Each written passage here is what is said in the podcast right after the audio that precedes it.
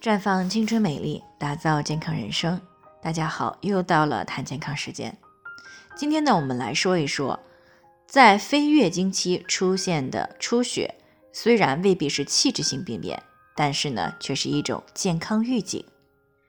对于月经呢，啊，女性朋友可以说是又爱又怨，尤其是不按常理出牌的月经，总是呢让我们感到措手不及，甚至是尴尬。那二十六岁的听众呢，高女士最近就是因为这个问题过来咨询的。据她所述呢，上个月月经来了两次，第一次呢量比较多，大概呢结束了一个星期左右又来了一次，啊量很少，用护垫就可以了。她担心呢身体是不是出了什么问题，就赶忙过来咨询了。那从高女士两次出血的时间推断呢，这种情况呢大多是因为排卵期的出血造成的。那不过并不是所有的非月经期的出血都是排卵期出血。那为了让大家遇到这种情况的时候呢，有一个初步的自诊，那在这里呢给大家几个判断的依据。第一呢，就是出血量是不是达到啊，甚至是超过了正常的月经量。第二呢，出血的时间是不是比正常的月经时间还要长？第三呢，是不是在多次的性生活以后出血的？第四就是是不是最近几个月月经量才突然增大的？那如果这四种情况都没有，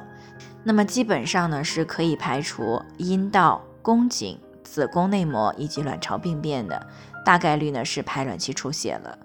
但是只要有一种或者是几种情况都存在，那么就需要及时的去医院进行检查啊，以排除器质性的病变。那排卵期出血呢是很典型的，同时呢又很容易辨认的一个妇科内分泌失调的一个现象。那大多数情况下呢，偶尔的排卵期出血可能是因为最近的过度劳累。啊，节食、情绪不太稳定，或者呢，经常性的熬夜啊等这种情况，透支了身体的健康，从而呢，导致了雌激素水平偏低而造成的。那对于这种情况呢，一定要注意饮食均衡、营养，作息规律，不熬夜，避免过度的劳累，保持情绪的稳定，适当的锻炼，增强体质。那么经过这样一段时间的调整呢，一般就会恢复正常了。但如果经常的出现排卵期出血，又排除了器质性的病变，那么这种情况呢，大多是因为严重的内分泌紊乱所导致的。那这个时候呢，应该要给予充分的重视，因为这不仅呢会影响着夫妻同房，对于备孕期的夫妻来说呢，还会因此而错过受孕的最佳时期，使怀孕呢变得更加困难。所以呢，遇到经常性排卵期出血，仅仅通过自己的调节生活、饮食、作息以及心理状态是不足以纠正过来的，必须要进行专业的干预调理，才能够逐渐的恢复正常。所以说呢，非月经期的出血虽然未必是一种器质性病变，但是呢，它却是一种健康的预警，那提示着我们需要注意自己的生活、饮食、作息和心理状态了。那如果我们对此呢置之不理，持续下去的话，就会引发更严重的健康问题。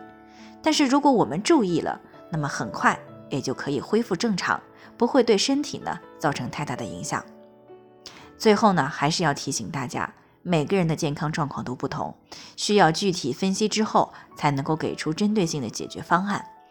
那如果你也有健康方面的问题想要咨询，关注微信公众号“普康好女人”，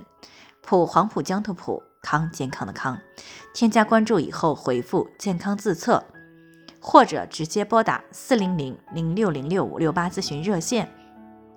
那么你就可以对自己的身体有一个综合的评判了。健康老师呢还会针对你的情况做一个系统的分析，然后给出个性化的指导意见。这个机会呢还是蛮好的，希望大家能够珍惜。